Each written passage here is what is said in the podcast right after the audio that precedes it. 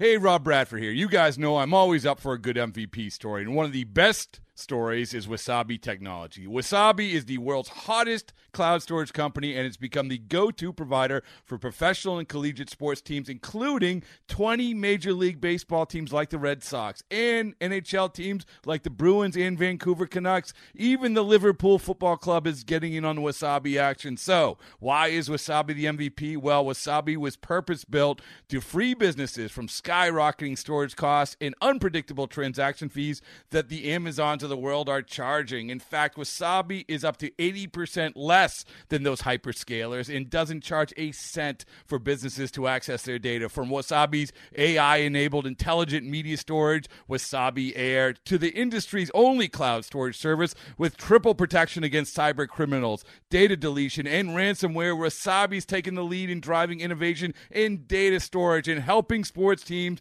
to unleash the power of their data. Wasabi, another Boston based championship team.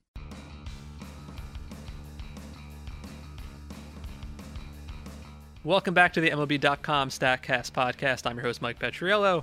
Back here, Matt Myers, MLB.com national editor. Matt, it's playoff time. Are you excited? I am. This is a fun, fun time of year. So we should tell everybody that we are recording this a couple of hours before the first game of the division series, uh, Toronto and Texas. So by the time you listen to this, maybe something will have happened in this game that we don't know about yet. Uh, it's early Thursday afternoon for us, so keep that in mind. If, for example, the first five batters in the game in a couple hours hit home runs, and then whatever we say looks silly. Um, what we're going to do, obviously, it is playoff time. We have to talk about the playoffs. So we want to go over some quick, interesting Statcast data points from the National League wildcard game last night, uh, and then we're going to hit on each of the four division series, which I think are, are really interesting and cool. And I have to put you on the spot and ask real quick which of the four division series are you most interested in and excited about? I have an answer to that, and I'm curious to know what yours is. Giants Cubs. That's my, was my answer Uh, too. just because I think that the, the whole narrative of the Cubs is that it is like going to be a big disappointment if they don't win at all. So any sort of and then the, you have the, the the the Giants, the whole like, even year thing. Even though I think it's kind of silly, but it's still like the narrative of it is kind of is kind of. Uh, there's something kind of cool about it, and you know the Giants are kind of playing with house money as far as I'm concerned, and the Cubs, you know, it's if they if they fall behind two one, it's going to be a little. Uh, There's a there's a not small part of me that thinks a, a Dodgers Giants NLCS would be awesome, but also if I have to root against anybody, it's it's the Giants winning in an even year because I can't take that for two more years. Okay, so let's look back at that game last night, uh, Giants Mets, which you were in attendance, and uh, it was I think the fans were into it, right? It was it was a cool it was a really fun game. It was you know we discussed this earlier. Two great pitchers throwing strikes, pounding the strike zone. The game moved quickly. A lot of good plays. A lot of tense. Even though it wasn't scoring, a lot of guys in scoring position. You know, guys getting out of jams. That great Granderson catch. Uh, that deflected ball off Syndergaard. Uh, that Cabrera picked up and threw to first. And it was amazing because, as you pointed out, the, the sorry the Giants were actually hitting Syndergaard pretty hard. They had a number of quote unquote barrels. Well, they do. We have we have barrels data. So if, we've talked about barrels so many times, but just a quick recap is it's the combination of launch angle and exit velocity where you get the kind of batted ball that has a minimum 500 batting average uh, and 1500 slugging percentage. I remember that's just a minimum to make the cut. The average of all those balls is 822. Slugging percentage is nearly 3000. A simple way of putting it, it is the best thing a hitter can do because it will be a hit over 80% of the time. Now, what the, the, the Giants did, which you were alluded to, uh, they actually got four barrels before the final inning against Syndergaard, none of which were hits. And I, we asked our, our friend Daren Willman to look this up. Three times this year, we saw a team go 0 for 4 on barrels. It's really hard to keep hitting balls that have a likelihood of above 80% of being hits and not get hits on them. Yeah, that, that the ball that Belt hit to deep center that Granderson made that catch on where he banged to the wall it was a really dramatic moment. Belt slammed his helmet into the ground. That ball is a hit 97.1% of the time. 97% of the run time. 91% of the time. And, you know, we have not really been, been friendly to Curtis Granderson as a defensive center fielder. That was a hell of a play. yeah, that's. Uh, I actually think that that's a, almost a, a whole other conversation I'd like to have with you another time. So let's stick a needle in that one. All right. Um, or put a pin in it. Sorry, I, I mixed up my metaphors. All right, but Bumgarner last night was fantastic, and I always find him really interesting because he doesn't really he doesn't throw that hard. He's got an average fastball velocity of about 91. He's not Syndergaard, right? He doesn't have like he's got obviously good pitches, but he's not the kind of guy where it's like, oh my god, the changeup's best in baseball or the curveball's the best in baseball. He is unbelievably successful, and it doesn't really stand out in an obvious way, right? And I think part of it is due to, to his deception and his height. Yeah, exactly. He's got that weird arm angle. Um, you don't see a lot of guys throw that the tall lefty throw from that angle. It's a little bit Randy Johnson esque, not quite as tall. Uh, we looked at his extension. He actually, you know, he not surprisingly has above average extension, and what seems to work for him. I'm not going to you know attribute all of his success to this, but he's on based on perceived velocity versus actual velocity, he actually gets a nice bump where his slider, for example, comes in about the perceived velocity is like I think it's a 0.52, half a mile. half a mile per hour faster, which is the highest gap of any pitcher on their slider in baseball. And so you, you see the ball coming from a weird angle. It's coming in a little faster than it appears, and you start to see why people might have trouble with him. Yeah, he gets uh, 6.7 feet off the mound on his fastball. That's his extension, uh, and that is the the third highest on a fastball among lefty pitchers in baseball. I mean, they, he, he cuts down the distance. It's not 60 feet 6 inches. It's that minus 6.7 feet, which is cool. He kind of changes the game literally. Yeah, and he, I mean, he throws strikes. He works. He works the corners. Um, and against that Mets lineup, I mean, you can't really, you couldn't pick a lineup that he'd be more inclined to dominate. They didn't really have. They had one formidable righty bat in Cespedes who looks like he's a little bit off. His timing just looked terrible.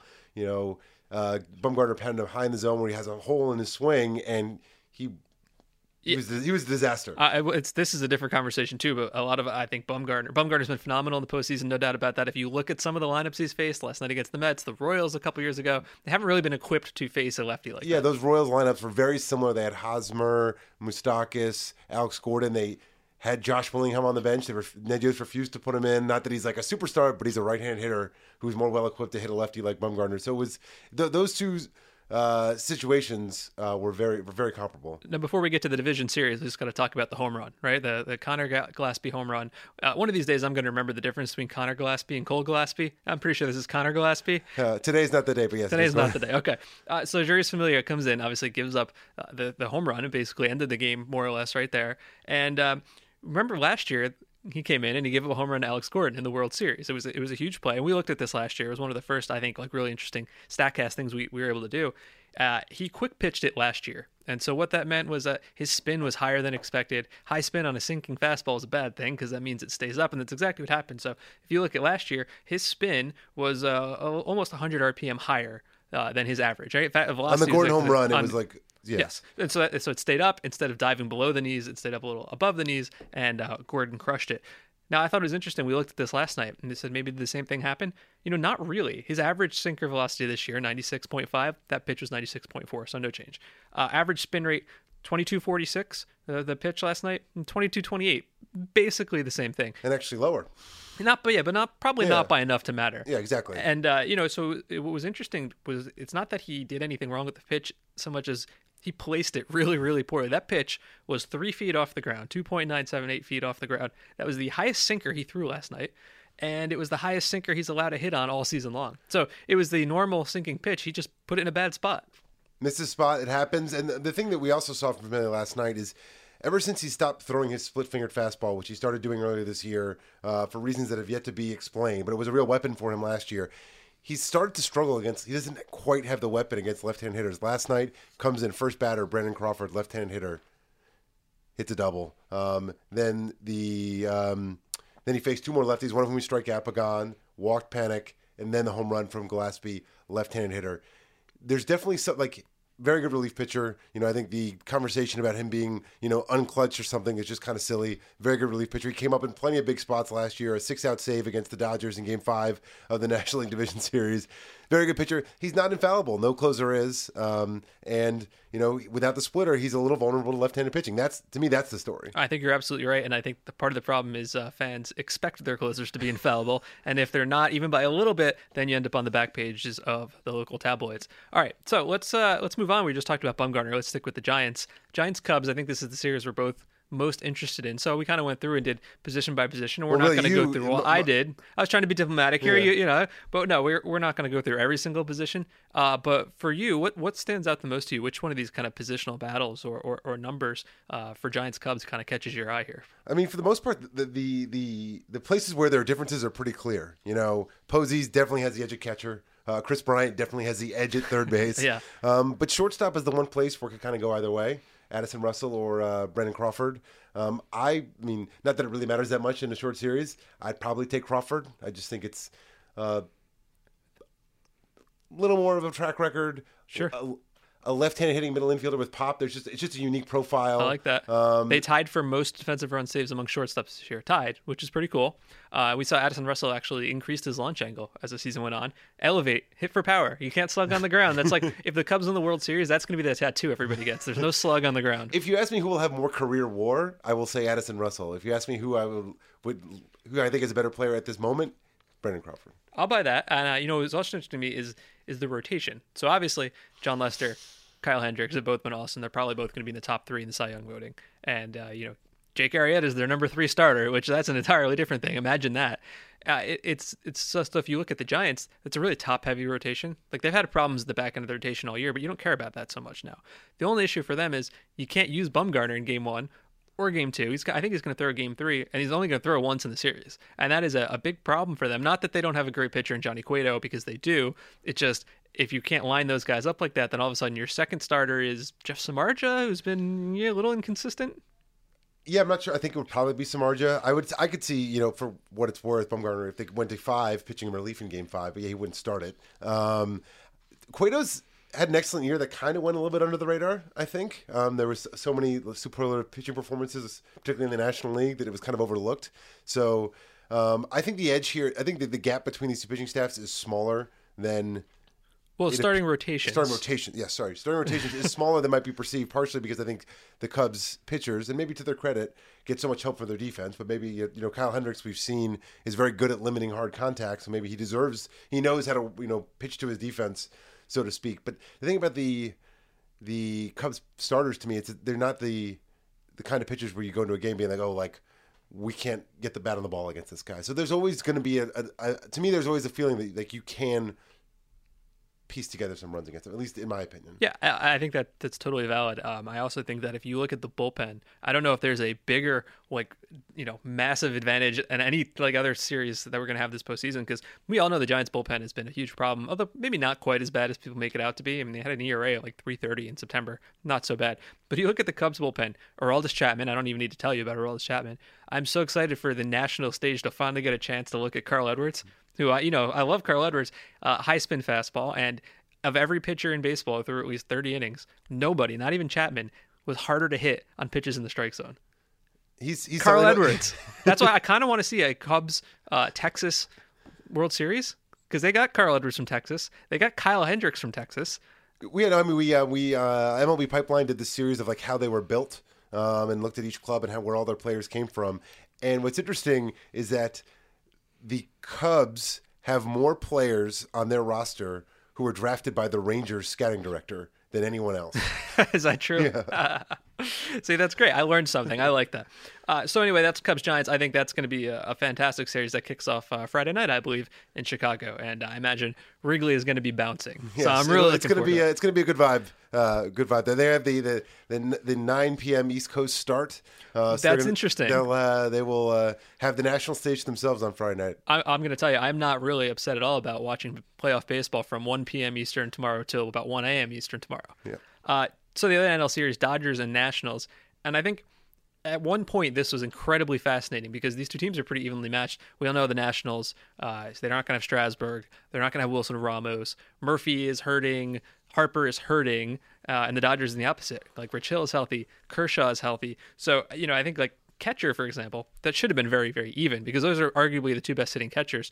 Uh, and now, you know, Pedro Severino, Jose Lobaton, you compare that to Grandal, who's a very good hitting catcher and is the best pitch framer in baseball. Uh, suddenly, that's a big advantage for the Dodgers. Where else stands out to you for these two teams?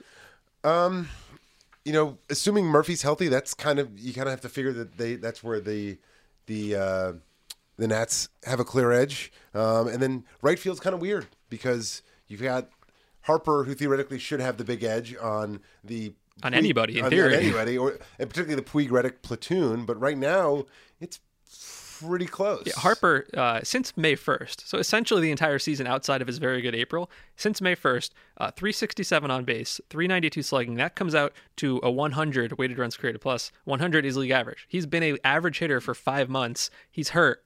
He's hurt, right? He's hurt.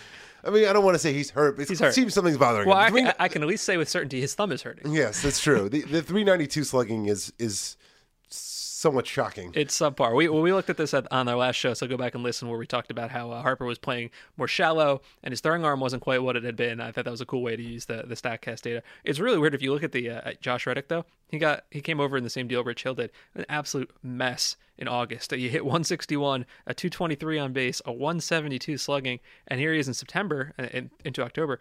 417 on base, 544 slugging, started crushing the ball. And Yasiel Puig, since he came back from the minors, slugging 561. So I, that's why I, I kind of wrote these are three really talented players, and I have no idea what version of them you're going to see on any day. Yeah, the, the Dodgers definitely have the depth edge here. Um, the one interesting uh, storyline out of this series is as of this recording, uh, in pregame uh, in, the, in workout day today, Dusty Baker said he was coy about who his game two starter would be, Mm-hmm. um, which you know to me seems like it should obviously be Tanner Roark, but the Dodgers have serious issues hitting lefties, which could point to Gio Gonzalez. The Dodgers have been the worst hitting team in baseball against lefties. A 72 weighted runs created plus. That's bad. Gio Gonzalez is also having the worst season of his career. He's got the highest ERA he's had in, in it's like eight years, the highest FIP he's had. It's it's a it's not a great matchup for either side. I guess is the way I'd put it. I would go with Tanner Roark. I mean that it's just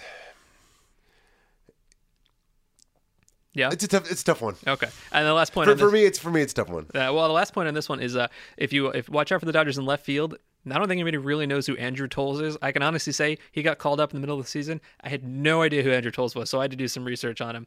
Uh, he started the year in, in A ball. He's come up and he's uh, only had 115 plate appearances with the Dodgers, but he's crushed. Most importantly, though, he has an, an arm. He has an arm that rivals Yasiel Puig, a 97.5 mile an hour average. So if you get a situation in the late innings where Toles is in left, Puig is in right, you're not going to run on those guys. Reddick has a pretty good arm too, if I'm not mistaken. And, and it's not one of the two best on this team, right? So maybe I don't know, put one of them in center, and then nobody can run on anybody ever. But it will be interesting to see because Toll. I mean, everyone knows Puig's got an arm, but it's a little bit wild. So pe- people sometimes take chances on him, basically saying, "Hey, I dare you to make an accurate throw." Not saying that they they, they don't doubt his uh, velocity; it's just they doubt his accuracy. Well, Toles is a little unknown quantity. Yeah. So it'll be interesting to see if teams. He, he has a, a right fielder's arm in left field. And it's funny because the other left fielder is Howie Kendrick, who has a second baseman's arm in left field. So it's a pretty big difference. Uh, let's go to the American League.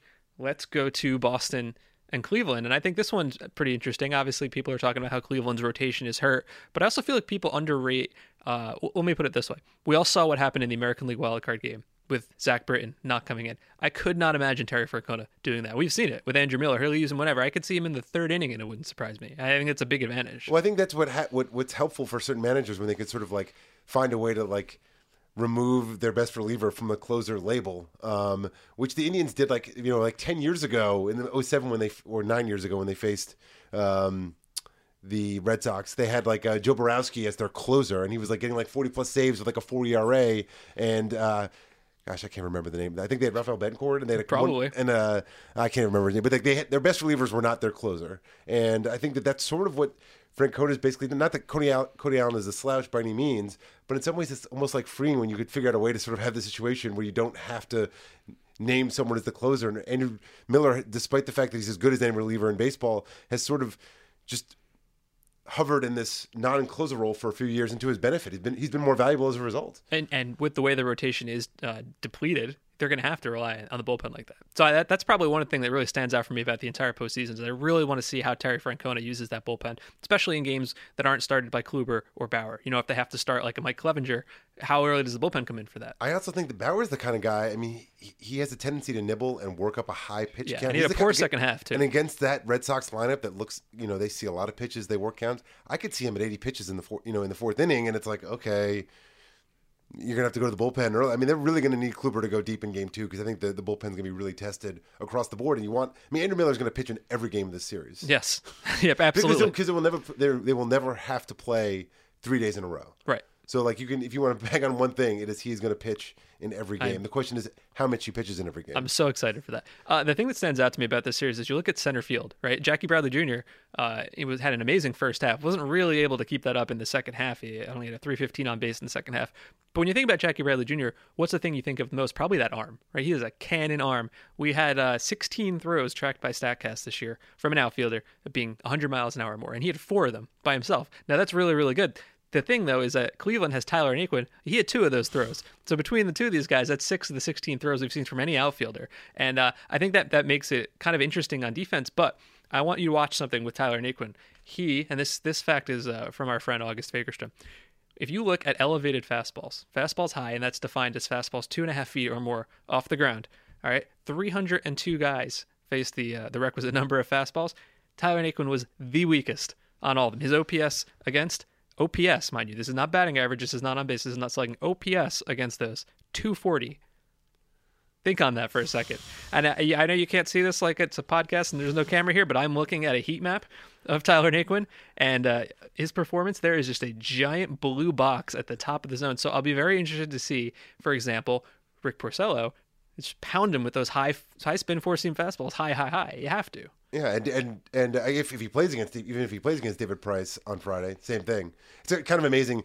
Price Kluber is at 4:30 tomorrow. Scherzer Kershaw at 5:30, and I feel like Price Kluber is being totally overshadowed. Like you know, it is a fantastic like pitching match of the kind you dream of, but it's like totally overshadowed by Scherzer Kershaw. Yeah, it'll be interesting to see uh, the strategy of people on the East Coast. Like, do I stay late at work and watch these, or I rush home to try to get the game on? Uh, the other thing that stands out to me here is uh, is, is catcher, because if you think about the Red Sox, Sandy Leon was like a, a season saver because Hanigan got hurt and didn't play very well, and Christian Vazquez got hurt and didn't play very well. Sandy Leon comes out of absolutely nowhere uh, and basically put up the same line that Jonathan Lucroy did: 369 on base, 476 slugging. This is a guy who was DFA'd last summer. Nobody wanted him. Now, I think it was pretty obvious to everybody in the entire world at the time there was no way he was going to be able to keep that up. His batting average on balls in play was like 500, uh, and we saw that happen in September. 286 on base, 253 slugging that's probably more like the San Leon you can expect to see. And you know, Cleveland's catchers, I, I, don't have the numbers in front of me. They put together one of the like 20 worst offensive seasons uh, in the last 70 years because Yan Gomes was hurt and Perez isn't much of a hitter. Uh, I, I, that's almost like a wash for me now. I think. Yeah, and I think that that's going to be the key for the pitching staff of the Indians. Is like the Red Sox lineup is so good, but they do have a couple weak spots. Right. Uh, catcher, third, third base. base. They are the weakest third baseman in all baseball this year. Uh, last thing on this series, Drew Pomeranz, who was a starter and uh, in his last game of the season, pitched out of the bullpen because there's some uncertainty about his arm. Usually goes 92, 93, 96 out of the bullpen. He's going to be a lot of fun to see come in out of the bullpen. I'm excited about that. He'll be Boston's uh, answer to Andrew Miller, I guess. Well, last series here. It's the one everybody wants to talk about. Texas and Toronto. I'm already like pre-annoyed about how much focus is going to be about, you know, the history, know, Odor, Bautista, and every single fastball that's even like mildly high and tight. Everyone's going to be at the top of the dugout stairs, which I guess excitement is great, but I also want to see a good baseball series here. Yeah. And then or if, if you know, Bautista gets on first base and there's a grounder and he's got to do a slide, you know, it's right in into Veroogie. Yeah. And then, you know, we saw what happened with the, the fans throwing stuff in the field. I don't know. This one's going to be uh, high tension, I guess. Yeah. So you, you, Mike, by the way, has been doing these position by position stories on the site. So if you're interested in this conversation, as you should be, you should be going to the site and reading all about them. And you've been getting some pushback uh, on social media from fans who don't really like your choices. And there's been two in this in this series that apparently have drawn the ire of both of both fan bases. Third base. Now a lot of t- I I, cho- I gave a small advantage to Josh Donaldson over Adrian Beltre. And I should say for the record, I love Adrian Beltre. He's one of my favorite players in baseball. I, I think he's a no doubt Hall of Famer. Uh, I'm sure he won't be a first ballot guy, but it's going to be really fun to try at to this push point. I think case. at this point, I think he's no longer a divisive Hall of Fame discussion. Like he used to be, seem like oh, this is going to be the next Jack Morris kind of guy. But like I think he's past. I think he's now clear. Like fourth or fifth year, he's going to get in. And he, what is he now? 36, 37, something like Yeah. that. Even this year, he's had a, he's had a great season. Uh, 358 on base, 521 slugging, uh, 130 weighted runs created plus, and great and great defense. Here's the thing: Josh Donaldson won the MVP last year. Josh Donaldson, I just said Beltre had a 130 weighted runs created plus. Well, Josh Donaldson had a 155 weighted runs created plus. Is his glove as good as Beltre? Probably not. It's still above average. Um, I think what happened was that because Donaldson had a really poor end of the season, he's maybe hurt with his hip. Uh, he did not play that well in September, so people are thinking, well, maybe he's a little bit diminished, which I guess is fair. But I still can't put Beltre above him. Agreed. And the other thing about Donaldson that's sort of sneaky valuable, he's an excellent base runner, but of course at the hip, maybe not quite as. But when it comes to like taking the extra base, he's stands out above above third baseman. Yeah, one of the other positions I got uh, with some pushback on was was the starting rotation, because I said Texas had a slight edge, and here's where I said that. I think if you look You at said Toronto at a slight edge. no, I think I said Texas had a slight edge. Okay. at least I hope I did. Yeah, no, I did. I said Texas had a slight edge uh, at starting rotation. yeah. Okay. Uh, so the uh, the reason I said that is if you look at all the pitchers who could start in this series, eight or nine possible guys, I think Texas has the two best. Right? You Darvish is awesome. Cole Hamels awesome. Probably gonna get some Cy Young support. But then if you think about it after that, Toronto maybe has the next five, Yeah. right? Like Sanchez and Happ and Estrada and all these guys. Because I'm not really big on Col- Colby Lewis or Martin Perez for Texas. So I think Texas probably is the two best and the two weakest. Now, if it was a long series, that might give me the reason to push towards Toronto. This is a shorter series. You know, you could probably use Hamels twice. You can probably use uh, Darvish maybe once, twice. Oh, I think I think that's probably why they put Hamels in game one is because they're much more comfortable putting him in back yeah, on short rest. exactly right. So you might not need to see Colby Lewis or Martin Perez. You just see one of them, of course. Uh, and that was the reason why I gave Texas a very slight edge. And let me tell you, Toronto fans were displeased about this. And I think part of it's because they're overrating J.A. Happ's 22 and 4 or whatever. Not that J.A. Happ hasn't had a good season. He has. He and, and Porcello, I think, had the two best uh, run support marks in baseball, and that helps you win games, no doubt about that. Uh, so I, I gave Texas a slight, it wasn't even a big edge. Like I think it's pretty close, but I, I thought Texas with the two like really like classic aces there probably got the edge for me. That makes sense. Um, and I think you mentioned shortstop, maybe getting some pushback on. Shortstop. So here's the thing about shortstop. I gave Texas a small edge there too. Now Elvis Andrus for several years has been extremely disappointing. Right, he signed that big contract and it, it just didn't work out that well. He had a breakout year this year. I don't know if anybody actually noticed that Elvis Andrus had a really good year this year. 362 on base, 439 slugging. Uh, that's a 112 rated runs created plus, rated runs created plus, and uh, stole 20 or more bases for the eighth year in a row. Defensive metrics didn't love him so much, but this is really a good year for Andrus. Now Tulowitzki he's been a league average hitter for the last two years, almost like on the nose. He's a 102. He's not the same guy we saw in Colorado whatsoever. And yeah, he left Coors Field, but it's not like Toronto's a bad place for hitters. Uh, you know, he's still a very good defensive infielder. Like We saw, I think, a throw the other night measured at 86, 87 miles an hour, or Yeah. something like that. I gave a slight edge to Texas. Uh, Toronto fans displeased. Yeah, Tulo is. I mean, he's just he's not the star he once was, and that's what like sort of. Com- a, sort of an interesting contrast to a guy like Beltre, who sort of has managed to maintain a star level performance, and that's what makes him so special to be able to maintain that star level performance past the age of 35. Whereas Tulo is still a good player, but he's in his early 30s, and it's like it seems he may have another one or two star level type seasons in him, but you no longer can. He he used to be like you know a top five fantasy pick, and you know oh he's going to be an, you know on MVP ballots every year, but he's the reputation is still there, but the, the performance is not. Yeah, I think that's right. So anyway, I, I will defend all my choices. Uh, for the most part, people seem to like them. Um, you know, that's our show for this week, and I think the next time we talk, things are going to have changed a lot. We might even see some teams bounced by the time we do this next We week. will almost certainly have Right, I guess we will. We'll see some sweeps, hopefully. Uh, so the first games are, are starting. Uh, we'll see both AL games starting later today, which is Thursday night, and then a full series of all four series tomorrow. Quadruple header might be the only quadruple of the playoffs. There's also a chance we get if there are no sweeps, we'll also get a quadruple hitter on Monday. Right, and we'll see how much the uh, impending hurricane messes up everybody's plans this weekend. True. So uh, this is our show. I'm Mike. He's Matt. Thanks so much for listening. We will catch you next week.